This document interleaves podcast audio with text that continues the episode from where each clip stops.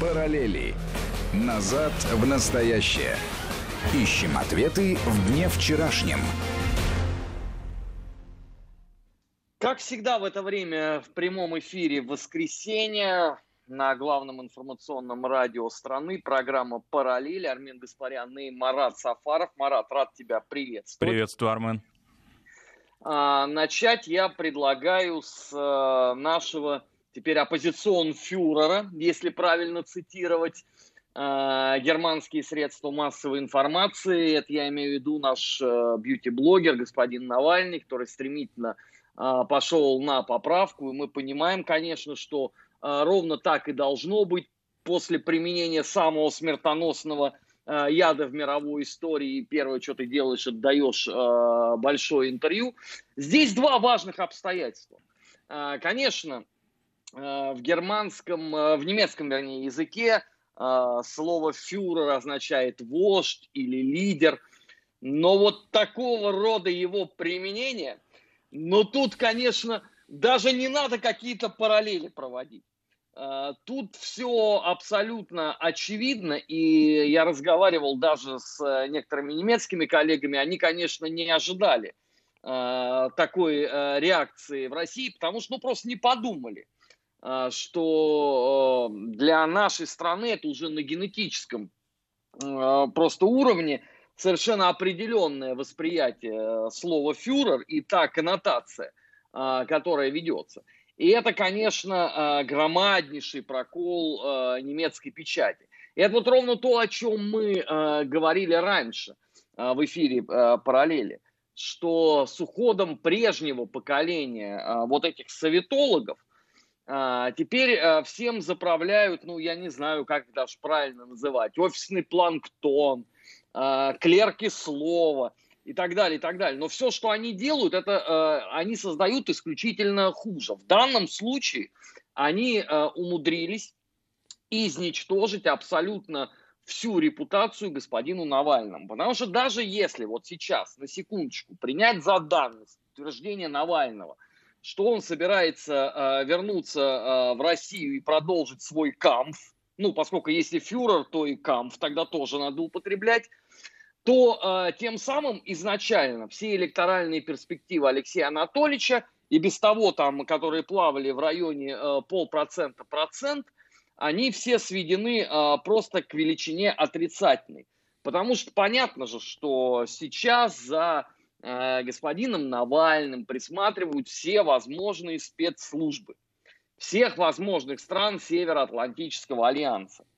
И уже само по себе это ставит э, громаднейший э, крест на э, политических э, перспективах любого абсолютно человека. Ну, поскольку я уже много раз говорил, что Навальный никакой политикой не занимается, а занимается выкачиванием денег из школьников, может быть, ему это э, все-таки и без разницы. Но, а, тем не менее, подобного рода позиционирование, даже не беря в расчет там условно а, статус а, всяких разных нежелательных международных организаций на территории России, это, конечно, демонстрация яркого очень незнания истории Российской Федерации. У нас ведь вот сто лет назад подобного рода пример был. Ну, действительно, человек занимался э, политикой, э, действительно был очень активен, э, узнаваем, э, был, можно сказать, блогером э, той эпохи. Я имею в виду Бориса Викторовича Савенкова, э, который даже э, входил э, во временное правительство и участвовал потом э, в ликвидации того явления, которое в эпоху советской власти – презрительно обозвали э, Корниловщиной. И это имеется в виду выступление военных э, в конце лета 1917 года. Так вот, когда большевики пришли к власти, Савенков внезапно прозрел и решил, что нужно, наверное, каким-то образом сколачивать силы контрреволюции. Таковые достаточно быстро нашлись, ну пусть и не а, в значительном а, процентном соотношении, но тем не менее они были. Это я имею в виду Донскую Вандею, куда Савенков-то явился. И надо сказать, что разговор с генералом Корниловым не получился от слова совсем.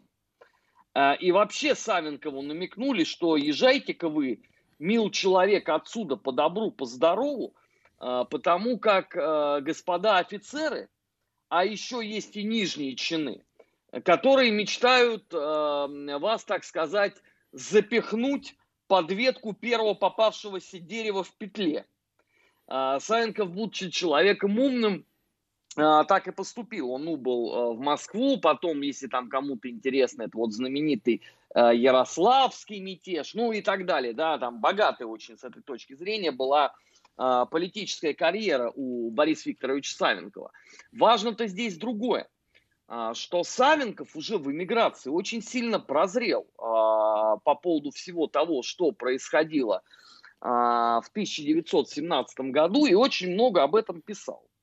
И, кстати говоря, а, то вот еще старое поколение а, советологов эпохи а, Первой холодной войны, да, конечно, во многом это были люди из русской эмиграции, которые эту историю прекрасно знали, и больше того, вокруг нее всяческим образом строилась, так сказать, дальнейшая ваша стратегия продвижения – а, Причем а, это даже происходило а, уже в самом конце советской власти, там 88-й, 89-й, 90-е годы. И вот мы подходим к 2020-му. И выясняется, что, в общем, это оказалось все не в коня корм, потому что делается, конечно, глупейшая, даже вот с точки зрения там элементарного политического здравого смысла ошибка – еще и радость от, э, так сказать, э, совершения этой ошибки, ну, что, опять же, свидетельствует, на мой взгляд, о выдающемся, э, даже не политическом, а самом обычном интеллекте, потому что, если, извините, вам Савенков оставил, ну, как бы сказали бы сегодня, целую даже методичку по им же совершенным ошибкам с подробнейшим абсолютно разбором, а вы спустя 103 года даже не в состоянии э, со всем этим ознакомиться, ну, это уже, конечно, э, в, в чистом виде патология. И я так понимаю, что даже кураторы этого процесса тоже поняли, что, в общем, э, совсем все пошло не так.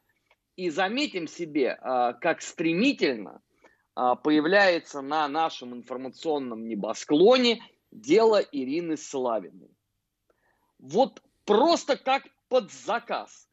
А, история сама по себе, конечно, чрезмерно трагическая, но послушай, она содержит такое количество политических вампук, а, что а, ну, одно только перечисление, а, наверное, сожрет половину нашего эфирного времени. Начать хотя бы с того, что сам акт, вот этот вот самосожжение, это такая прямая абсолютно отсылка а, к 16 января 1969 года а, к делу Яна Палаха. Если кто-то а, не знает, но я так подозреваю, что молодежь, наверное, об этом даже и не слышала, это имеется в виду акт его самосожжения. Он не хотел мириться с крахом демократии, который известно как Пражская весна что все оказались черствыми, гнусными и так далее, перестали вести борьбу за свободу, независимость. Даже там, по-моему, еще звучало определение новая экономика. То есть, ну, тоже надо понимать, что в голове у человека, да, то есть э, новая экономика это такая еще прямая, наверное, отсылка к Ленину, но тем не менее. И вот, пожалуйста, вот это происходит опять же на наших глазах, и опять та же самая коннотация – а, вот борцы за свободу, а, вот, э, значит, светоч э, мысли, а, вот удушающая атмосфера ненависти и так далее, и так далее. Армен, а ты заметил, бы... что, извини, тебя перебью, что из прошлогоднего трагического случая с Альбертом Разиным, о котором мы многократно говорили в эфирах да, «Нацвопроса» да. В Ижевске, Яна Палаха не удалось сделать пытались, но вот как-то в течение нескольких недель этот пожар, если так метафорично можно сказать, он погас. А, человек погиб, а, собственно, его смерть пытались, смерть этого тяжело больного, очевидно, человека, а теперь уже и доказать это невозможно, да? А, использовалась, но развить ее в какую-то информационную кампанию антироссийскую не удалось. Хотя попытки эти а, такими, значит, особенно средствами массовой информации, известными своим демократизмом в кавычках, были. А вот и Славиной, поскольку она как-то не локальна, да, она не национальная, ее э, эти все, значит, памфлеты, они касались не судеб небольшого народа, да, она как-то замахнулась на большее, совсем на значительное, на глобальное, эта попытка очень активно предпринимается. Марат, ну, во-первых, не в порядке комплементарности по отношению друг другу, вопрос как констатация факта. Пара наших э, с тобой эфиров, э, если мне память не изменяет, в программе «Нацвопрос» разрушила такую красивую теорию. И э, потом многие, собственно, признавались, что Э, они послушали э, эфир на Вести ФМ и поняли, что их, э, мягко говоря, пытаются в очередной раз водить за нос. А уже, понимаешь, после того, как мы все это подробнейшим образом рассказали, если просто кому-то интересно, посмотрите в архивах сайта Вести ФМ, обязательно эта программа есть, вот, чтобы не повторяться. Ровно Поэтому... год назад практически, в сентябре да, да, прошлого да. года. Да, поэтому здесь э, как-то э, не стало возможности э, таких масштабных спекулирований. А кроме того, мы с тобой еще стали поминать его работы, покойного Разина. А это же вообще на самом деле плевок в самое святое. Но мы еще об этом сегодня в параллелях поговорим по поводу работы, когда мы дойдем до дела Дмитриева. А пока я вот хотел по Славиной кое-что сказать. А, вот меня, конечно, а, поражает а, вот эта вот вся тональность, когда заходишь вот наши вот в эти транспарентные СМИ, и там все вот эти борцы за свободу, они разрывают на себе вот эту либеральную фуфудью вплоть там до каблука своих хромовых сапог. Но у меня только один вопрос. Ну хорошо, вы сейчас, значит, предъявили все это а, российскому государству вообще как таковому, включая там, я не знаю, от Москвы до Владивостока. Ну, правда, теперь уже с некоторыми словами Александра Григорьевича Лукашенко, наверное, от Бреста до Владивостока. Ну, окей. А вот когда госпожа Славина год назад у себя в Фейсбуке написала, что она хочет, значит, на зло нашему инфернальному Мордору а, покончить жизнь самоубийством. А что же вот все вот эти вот люди удивительные, вот начиная там с, а, от Григория Алексеевича Явлинского и заканчивая там этим а, лондонским а, навозоедом Кашиным. Чего же они все тогда-то вот а, за Славину не впрягались? А ответ очень простой. Потому что до вот этого события никто из них вообще не знал про ее существование. В принципе. Как и вообще про весь этот движняк, который там происходил в Нижнем Новгороде. Они просто получили вот следующую модель для бесконечных вот этих вот политических спекуляций. Не получилось до конца э, отработать историю э, оппозицион фюрера, ничего страшного, э, теперь Славина.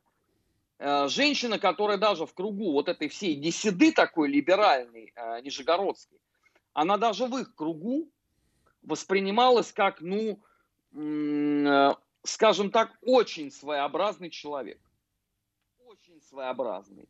Это первое. И второе – значит, а, как интересно получилось. Вот я а, какой день подряд уже читаю, и мне же, вот они же все еще пишут мне в комментариях постоянно, они же меня выводят на чистую воду. И они рассказывают, что она не выдержала абсолютно беспрецедентного давления. Я задаюсь одним вопросом. Ребят, а давление было в чем? К ней пришли, вот заметим сейчас, один раз, это был первый и последний, по поводу мероприятий, между прочим, а, структуры Михаила Борисовича Ходорковского «Открытая Россия». Ну, на которой вообще клейма э, ставить негде. Кстати, гражданка Славина, если кто-то не знает, она была борцом последовательным и даже летала в Лондон э, изучать теорию и практику борьбы за нашу и вашу свободу в нашем инфернальном Мордоре. Так вот, у нее, между прочим, богатая кредитная история. Я аж поинтересовался подробностями. У нее Абхазия и Южная Осетия – это Грузия. А, Крым – это Украина. А, в Сирии, естественно, мы устроили тотальный геноцид и насиловали детей. А, значит, что еще? на Донбассе, понятное дело, мы устроили гибридную агрессию, оккупацию. И заметим себе, что наш инфернальный Мордор в атмосфере тотальной ненависти, где жила Славина, до этого не интересовался вообще ее деятельностью. Я подозреваю в глубине души, что э, если бы не эти мероприятия открытой России, госпожа Славина бы еще бы отлично бы боролась бы за нашу и вашу свободу на протяжении многих-многих лет. Это не потому, что э, я там с недоверием или какой-то иронией отношусь э, к ее борьбе. Я еще раз могу повторить. Сил и здоровья ее родным и близким, которые попали в эту чудовищную ситуацию. Но послушайте, делать из Славиной Палаха, это, мягко говоря, странновато. Еще более странно, сейчас рассказывать вот эти вот истории о том, что она была а, жертвой невиданных в мире политических гонений. Потом, кто это рассказывает про политические гонения? Ну, вот то, это тоже очень важный вопрос. Вот у нас же сейчас, э, кого не возьми, все жертвы политических гонений. Вот я как э, интернет не открою, мне, мне самому страшно становится. Все жертвы. А, директор Третьяковки у нас тоже теперь жертва а, политических гонений, потому что про нее рассказали в федеральных эфирах. Она у нас жертва. То есть, когда она там выставляет портрет ваххабитов, убивавших русских солдат и офицеров, это она была нормальным, порядочным абсолютно человеком. Причем ваххабитов еще со всего Ближнего Востока. Потому что все те, те кто, извините, а, занимался в то время анализом происходящих процессов на Северном Кавказе, все все прекрасно знают. А теперь она у нас э, тоже жертва стихии. Но это же э, это совершенно потрясающе.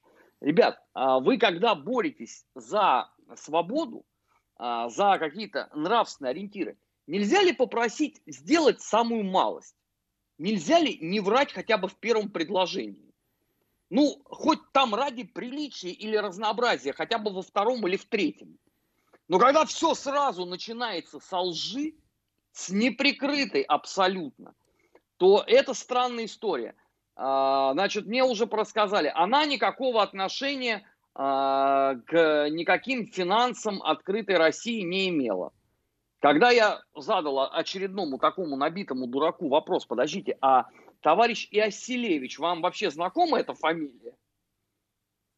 Первый вопрос, который я получил, а это хоть кто? Я говорю, ну подождите, вы выходите и начинаете рассказывать про жертв политических гонений. А выясняется, что это политические гонения на зарплате. Причем, вот знаешь, это, это поразительно. Это делают ровно те же самые люди, которым абсолютно наплевать там на документы и на историю, которые руководствуются фальшивками – а, этого расследования Сисона и обвиняют Ленина в том, что он получал деньги. Ну, какая-то элементарная логика у вас должна быть. То есть, если вы проклинаете Ленина, который денег не получал, а напротив, судя по документам, он их отправлял туда, вот в Швецию. И я это в книге приводил даже, вот эту расшифровку, кто кому что давал. То тогда вы должны сами этим не заниматься. А если вы берете деньги, то что вы привязываетесь к тем, кто эти деньги не брал? Ну, какая-то вот вообще игра ума должна быть. Ну, я мог бы это понять бы, если бы сейчас бы там, условно, был бы 89 или 90 год.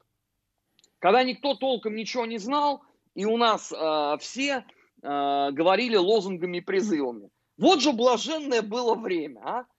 Э, говори, что хочешь, все равно не подтвердить, не опровергнуть никто ничего не может, потому что э, архивы закрыты, э, в книжных магазинах исключительно сборники а, работ Михаила Сергеевича Горбачева. Он, кстати, опять на этой неделе отжег. Великий специалист по карабахскому вопросу, он советы дает, кому и как делать. Чего ж ты тогда такой умный в 89 году этим не стал заниматься, а? А мне, кстати, а, на этой неделе вспомнилось, э, хотел даже в Телеграме написать. А, помнишь, как э, товарищ Лихачев, еще один выдающийся наш интеллектуал из Политбюро, сказал, что ну а что они там, два христианских народа не сядут и не договорятся? Да, и когда было землетрясение в Армении, тоже один человек известный, ну, ныне уже покойный, высокопоставленный из а, ЦК КПСС прибыл а, на, в зону стихийного бедствия, в зону трагедии и удивился тому, что, оказывается, армяне христиане. Ну, я же еще раз говорю, да, это можно было бы понять тогда, 89-й, 90-й год. Это было блаженное с этой точки зрения времени, потому что мы были молодые. А потому что так, такого быть больше не может по определению. Вот при нынешнем э, уровне информатизации общества. Но когда то же самое происходит в 2020 году, тут есть вилка. Либо эти люди, в принципе, политически не взрослеют, и ничего читать они не хотят, им комфортно вот э, э, в этих вот э, парниковых условиях 89-90 года, хотя многие, извините, в тот год только родились из числа вот этих вот борцунов э, за свободу в нашем Мордоре. Либо у них у всех мозг просто в принципе не способен усвоить никакую информацию. Ну, я просто третьего варианта вот этого всего я не нахожу. Ну, это странно. А, причем, значит, а, все вот эти отсылки к Палаху, а, они уже там договорились до того, что пройдет несколько лет, и а, надо будет а, точно так же изгумировать тело и вывести останки. Вопрос, зачем? Объясните мне логику вот этих вот заявлений. Зачем? Ее что вот, не похоронят, по вашему э, мнению? Это неправда. Может быть, ее будут хранить за охраной, за, э, господи, за оградой церковного кладбища? Тоже неправда. Вот кому и для чего вы это рассказываете? Причем здесь Палах? Вот я искренне э, пытаюсь понять вот эту вот логику, а мне один человек э, написал, Сумбач, ты просто неправильно подходишь. У тебя вот эта вот система выстроена на основе чтения вот всякой заумной литературы. А у них все очень просто. Они изгумируют ее для того, чтобы положить в мавзолей вместо Ленина. Оригинально. Ну, припл... ну, приплыли тогда, да? При том, что, извините, мавзолей, так на секундочку, он охраняется ЮНЕСКО. Кто будет с ЮНЕСКО договариваться по этому поводу? Вот эти балаболы, которые э, бегают э, по интернету. Ну вот, я не знаю, это какая-то абсолютно вопиющая малограмотность, э, которая помножена еще на какое-то абсолютно запредельное хамство. Потому что, ну вот, если вы сравниваете Славину с Палухом, причем здесь Ленин? Ну, если вы просто не в курсе, то на Вацлавской э, площади мемориал стоит, это опаленный огнем крест. А ему вовсе не мавзолей строили. Ну, это я так просто, к слову. Если вы не верите мне, ну, наберите э, в интернете Вацлавскую площадь и посмотрите самостоятельно. Наверное, это вот, ну, не такая запредельно сложная задача. Там, я больше чем уверен, вам первые же ссылки э, приведут к фотографии этого креста еще и с описанием, э, в честь чего он сделал. Но, видимо, даже на это мозгов у вас э, не хватает у многих. Программа «Параллели» Э, в эфире Вести ФМ. Мы сейчас с Маратом на несколько минут э, прервемся. Впереди вас э, ждет выпуск новостей. Сразу после него продолжим, потому что наша интеллигенция, помимо Славиной, взялась защищать растлителя Дмитриева. И это отдельно показательно. Не переключайтесь. Параллели. Назад в настоящее. Ищем ответы в дне вчерашнем часов 3-4 минуты в российской столице. В эфире Вести ФМ продолжается э, программа «Параллели». На очереди у нас э, судьбоносное, конечно, событие. Это суд э, высшей инстанции отменил э, приговор э, историку из мемориала Дмитриеву. И в результате 13 э, с половиной э, лет лагерей, но это, видимо, а, средняя какая-то цифра по этому сроку, потому что там от 12 до 15, как мне говорили а, юристы по этим а, статьям Уголовного кодекса. Плюс там еще расследование продолжается по некоторым другим эпизодам, потому что много чего оказывается на счету вот этого нашего так называемого первооткрывателя захоронения в Сандермохе. Последовало же открытое письмо, деятелей культуры э, в защиту э, Дмитриева.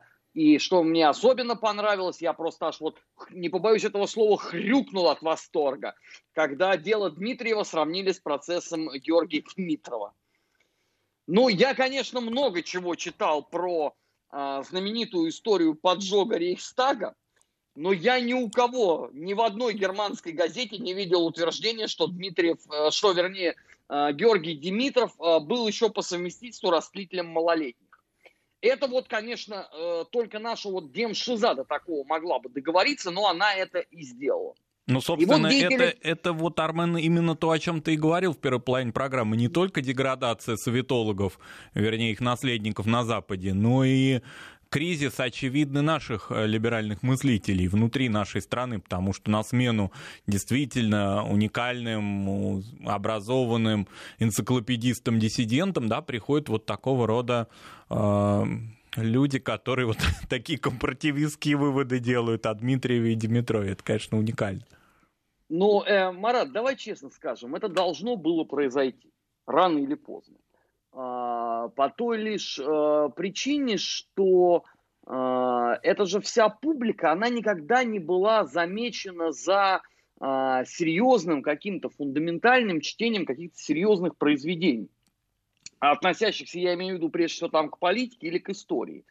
С каждым годом процесс деградации был все больше, а когда, извините, настолько развился интернет, что можно вообще ничего не читать, а исключительно в соцсетях брать информацию, то стоит ли удивляться вот подобного рода произошедшей трансформации сознания? И плюс это... Э, вот эта размытость профессиональных рамок, мы об этом уже говорили применительно к Дмитриеву и ему подобным, да, когда понятие историк, понятие исследователь, оно настолько широко трактуется, что человек там, работавший, ну, при всем уважении к отрасли банно-прачечных комбинатов, да, и к слесарям, и к людям, которые получают, э, скажем, фельдшерское образование и так далее, причем он его, насколько я понимаю, даже и не завершил, они объявляются историками, они объявляются исследователями, они объявляются музейными работниками и так далее, хотя по факту ими не являются. Здесь нет никакого такого интеллектуального снобизма, знаешь, вот так вот. А вот Дмитриев не получил образование, значит, он не имеет права. Ну, давайте его определим в качестве, я не знаю, там, краеведа, в качестве волонтера, еще кого-то. Но весь, весь вот этот вот прогрессивный эстеблишмент, да, западный, теперь объявляет, а, значит, это дело абсолютно уголовное в качестве гонения на историка. Марат, ты понимаешь, какая штука? Вот здесь можно было бы принципе, теоретически, э, поразмышлять бы по поводу вклада растлителя Дмитриева в историческую науку, но одно обстоятельство мешает. Вот э, значительно, я думаю, что 99% подписантов э, этого письма э, в защиту очередного светоча, просиявшего э, в тьме нашего Мордора, они даже не в состоянии будут э, назвать, э, сколько книг по этому поводу э, написал господин Дмитриев и как они называются. Ну, мы же тем и отличаемся, что мы люди въедливые, поэтому давайте я расскажу. Значит, книг всего четыре. Две из них являются сборниками документов, что само по себе э, говорит о многом. Да? То есть это не, совсем не тот вклад, это не осмысление как таковое э, каких-то процессов, да, а, тем более еще осталось понять, кто и когда эти самые документы э, из архива забирал. А проверить это можно очень простым способом. Это надо идти в архив, э, брать, что называется, описи и смотреть, кто конкретно это запрашивал. Потому что, э, я открою тайну, у наших же балаболов это очень принято. Они просто переписывают э, научно-справочный аппарат из книги в книгу, друг у друга. И такое ощущение, что действительно все они читают вот э, на всех возможных да. да, иностранных языках и вхожи во все архивы. А потом когда с ними разговариваешь, то понимаешь, что, извините, э, ну это, мягко говоря, не совсем так. За авторством Дмитриева вышло две книги. Опять же, я полагаю, что 99,5% людей, которые взялись там об этом размышлять, они глаза не видели. По той лишь причине, что последняя книга вышла гигантским тиражом в 500 экземпляров, не тысяч, 500. Первой книге повезло чуть больше. Она вышла в 99 году, э, тиражом в 2000 экземпляров. Для справки, ну просто все же познается в сравнении, да? Для справки, средний тираж книг в 99 году в области э, научпопа в нашей стране, самой убогой, книжонки составлял 25 тысяч. В середине э, нулевых эта цифра э, колебалась э, по понижению от отметки э, 15,9, ну и, и, и так далее, и так далее. Но в 99 году это были еще вполне себе э, приличные тиражи. Отсюда вопрос. Если это была настолько фундаментальная книга, что же ее издали таким тиражом?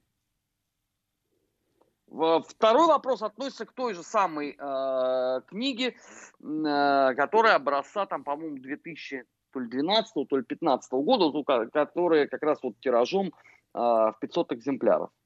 Кто ее держал в руках? На основании чего вы делаете вывод о том, что это вот э, вам приоткрылась э, подлинная суть событий э, в Сандермохе? А еще же можно дальше пойти. А известно ли вам о том, что подлинный открыватель э, Сандер Моха, ветеран Министерства внутренних дел, написал книгу по этому поводу? А вы сравнивали содержание этих книг? Великого историка Дмитриева и первооткрывателя Сандер Моха.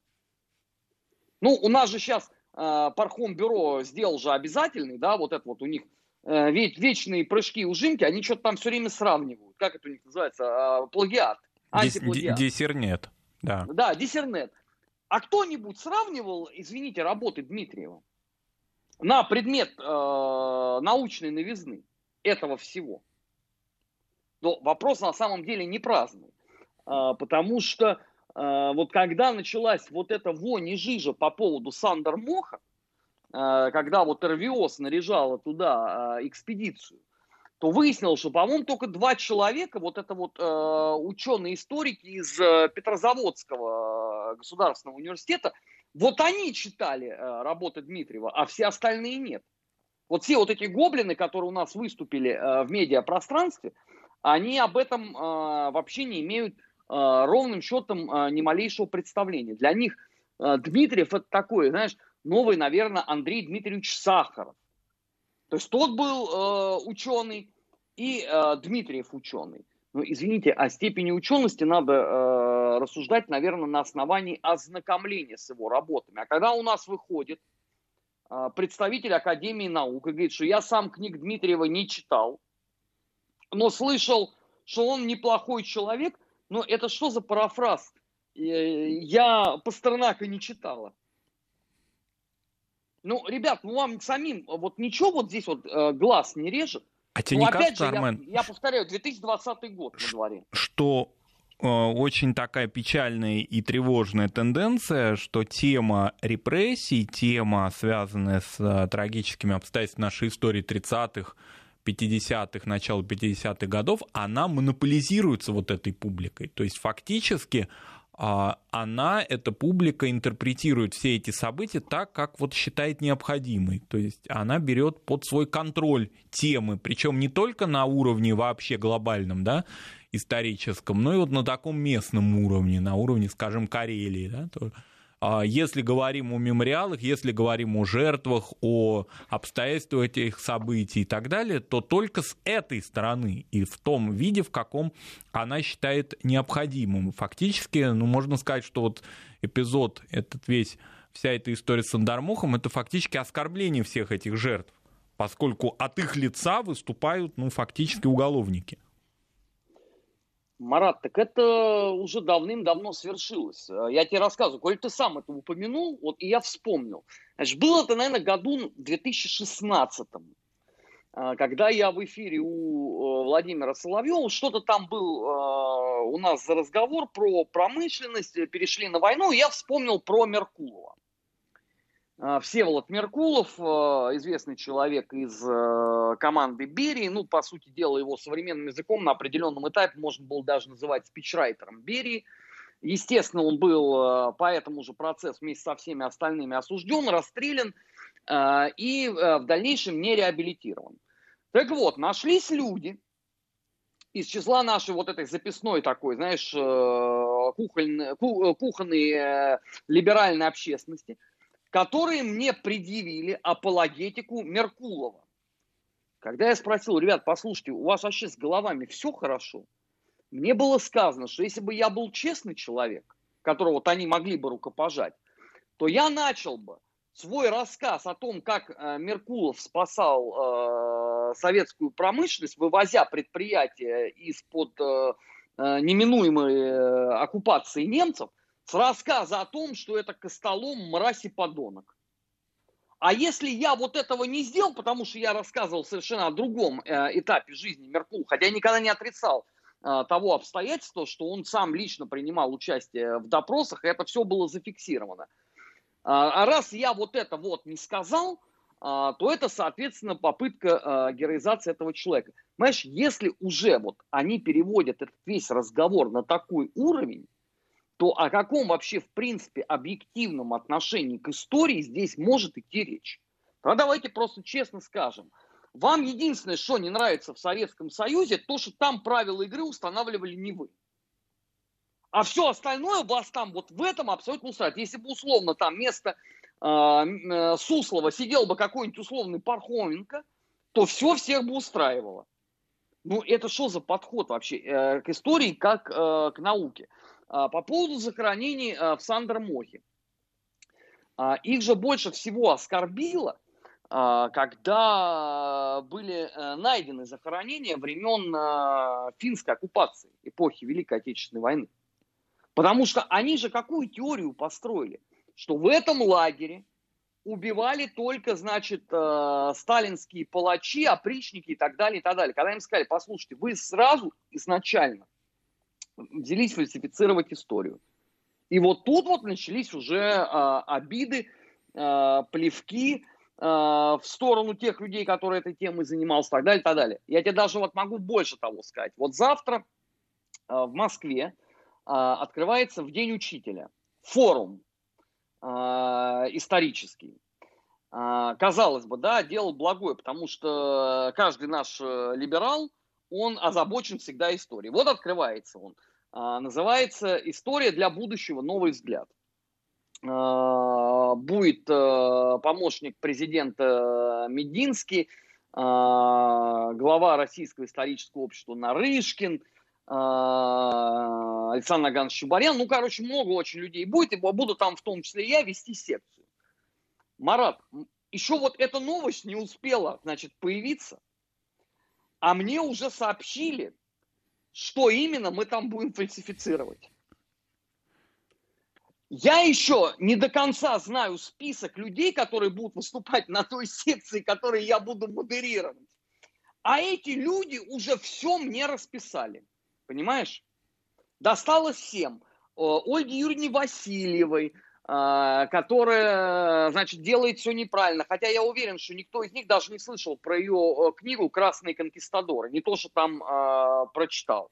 Да, там... Что она вообще выдающийся Кусков. исследователь э, положения Русской Православной Церкви в советское время. Наверное, ее работы вот, ну, что ли, капитальными уже сейчас можно признать по да, Марат, теме? они, по-моему, лет 10 назад были э, капитальными. Я помню, когда Ольга Юрьевна ко мне в эфир приходила, это, наверное, год 2009 или 2010. Вот ее работы уже были классические, да, вот на основании этих работ э, мы получили представление вообще о многих вот этих вот э, процессах, потому что никто, кроме нее, по сути дела, это даже вот в таком объеме-то э, и не описывал. Знаешь, но если вот на таком уровне осуществляется вот это вот э, Э, подход э, к истории собственной страны, ну, это тогда уже э, вообще абсолютная клиника. С другой стороны, давай признаемся, что эта клиника, она общая на всем постсоветском пространстве. Потому что вот сколько раз за эти годы мы с тобой в том числе в эфирах говорили про пантюркизм, про комплексы еще вот остатки этой самой ос Османской империи. Сколько раз мы произносили фразу э, «две страны, один народ». И, понимаешь, это все же было в пустоту. Потому что э, подавляющее большинство людей э, открыло для себя вот эти слова только когда это Эрдоган произнес. То есть, когда мы объясняли методично, сколько было выпусков нас вопрос этому посвящено, ну, я не знаю, как тогда еще надо э, до людей э, доносить какие-то определенные смыслы. Или как вот э, в Беларуси, понимаешь, они уже вот э, месяц крутятся ужом вокруг могутно Божия. Потому что когда вот эти, э, значит, российские эксперты им рассказали об идейно, значит, смысловом э, происхождении этой песни, это же стало для всех э, абсолютным шоком, потому что никто же не подозревал. Да, оппозиция оказалась э, в положении, ну, мягко говоря, глуповатом. Теперь они ищут, как бы нам эту песню, э, значит, вывести из-под вот такого вечного критического ее осмысления. Да никак. Ну, это, это просто невозможно. Ну, может быть, да, это связано это... с тем, что в белорусской оппозиции нет вот этого э, галицийского да, начала, как в украинской, и поэтому, собственно, ну, чему могут научить там лауреаты премии Ленинского комсомола? Каким э, идейным, не знаю, скрепом начала 20 века? Лауреат премии Ленинского комсомола, если ты про Светлану Алексеевич. Собирается домой. Сейчас... Да, она сейчас очень сильно волнуется, впустят ее э, или нет. Лауреату премии Ленинского комсомола глубоко наплевать и на могутный Божий, на бело-красно-белый флаг. У нее своя есть производственная программа. Это, кстати, к вопросу о нравственно-идейном содержании э, всей вот этой вот э, белорусской политики. Это, это э, Тихановская, создающая правительство в изгнании. Ну, я могу еще понять, понимаешь, польское правительство в изгнании образца 39 года. Ну, правда, тоже с оговорками, потому что из Варшавы сбежал один состав, а, а в Лондон прибыл другой. Но, тем не менее, это хотя бы исторический факт, да, оно там существовало. Оно там еще бубнило что-то по поводу товарища Сталина. А вот это-то правительство, оно кого будет представлять? Вот мне просто интересно, вот, вот суть создания этого кабинета министров. И, собственно, Знаешь, кем это... оно избрано-то, вот как, кого оно представляет и кем оно легитимизировано? Да, слушай, это мне безумно напомнило, вот при всем моем уважении, но вот я, я же сколько раз говорил э, в наших эфирах, что вот сначала в виде трагедии, потом в виде фарса. Это, знаешь, мне напомнило э, все зарубежный э, русский съезд 1926 года, который же там тоже массу решений э, принял. Ну, правда, осталась загадкой, а для кого они это принимали, кто это будет все исполнять. Э, причем у нас же вот до сих пор находятся странные люди, которые говорят, а если вот в принципе вот сейчас вот начать это реализовать, я говорю, вы вообще в своем уме, а? 94 года прошло, что вы собираетесь реализовывать? Расскажите мне. Это первый вопрос. И второй, самое главное. А вы сами-то эти материалы э, всезарубежного съезда читали? Вот о чем там речь шла, вы в курсе? Я вам могу даже подсказать, они в нашей стране изданы. А, правда, издавал их э, Александр Александрович Солженицын, которого вы в свое время разрукопожали за книгу «200 лет вместе». Но, может, вы все-таки прочтете, прежде чем вы высказываетесь по этому поводу. Но в случае с Тихановской-то это еще хуже, потому что непонятно, э, э, кого будет представлять это правительство кто ему будет подчиняться, э, степень легитимности этого правительства. Ну, слушайте, это же дошло вообще до абсурда. Ты видел, что творится? Значит, э, литовское телевидение э, в плашке пишет, что Александр Григорьевич Лукашенко нелегитимный президент. Белорусский телеканал э, Беларусь-1 отвечает им, значит, бывшая Литовско-Советская Социалистическая Республика. Ну, послушайте, если у вас политика становится троллингом, так вы так и скажите. И перестаньте морочить всем Нет, голову. Тихановская же предлагает социально-экономическую э, повестку фактически а для Беларуси. Она считает, что есть уже проявляются экономические проблемы, и она хочет взяться за дело. А она, а, я стесняюсь спросить, она квалитетна в том, за что она берется? Не, ну у нас просто уже был опыт. И в России были у нас мальчики в розовеньких штанишках. Они тоже резвенько э, за все брались. Я имею в виду правительство младореформаторов. И э, в Беларуси было, вот как раз им на смену приходил Александр Григорьевич Лукашенко в 94 году. Просто у меня большие сомнения в квалитетности госпожи Тихановской. Даже с точки зрения не экономики, хотя бы для начала с точки зрения политики. Потому что я даже не знаю вообще, с кем а, ее можно с этой точки зрения сравнивать. Это какой-то, знаешь, киношный герой из серии а, «Корона Российской империи» или «Снова неуловимый мститель». Вот эти два претендента на русский престол. Между тем, а, программа «Параллели» а, подошла к концу. А, Марат, спасибо, спасибо за Армен. этот разговор. Надеюсь, совсем скоро мы продолжим. Впереди в эфире главного информационного радио страны вас ждет выпуск новостей. Не переключайтесь э, на Вести ФМ, э, всегда интересно, и самое главное, вы будете э, в курсе всего, и мало того в курсе, в курсе объективно. Параллели. Назад в настоящее. Ищем ответы в дне вчерашнем.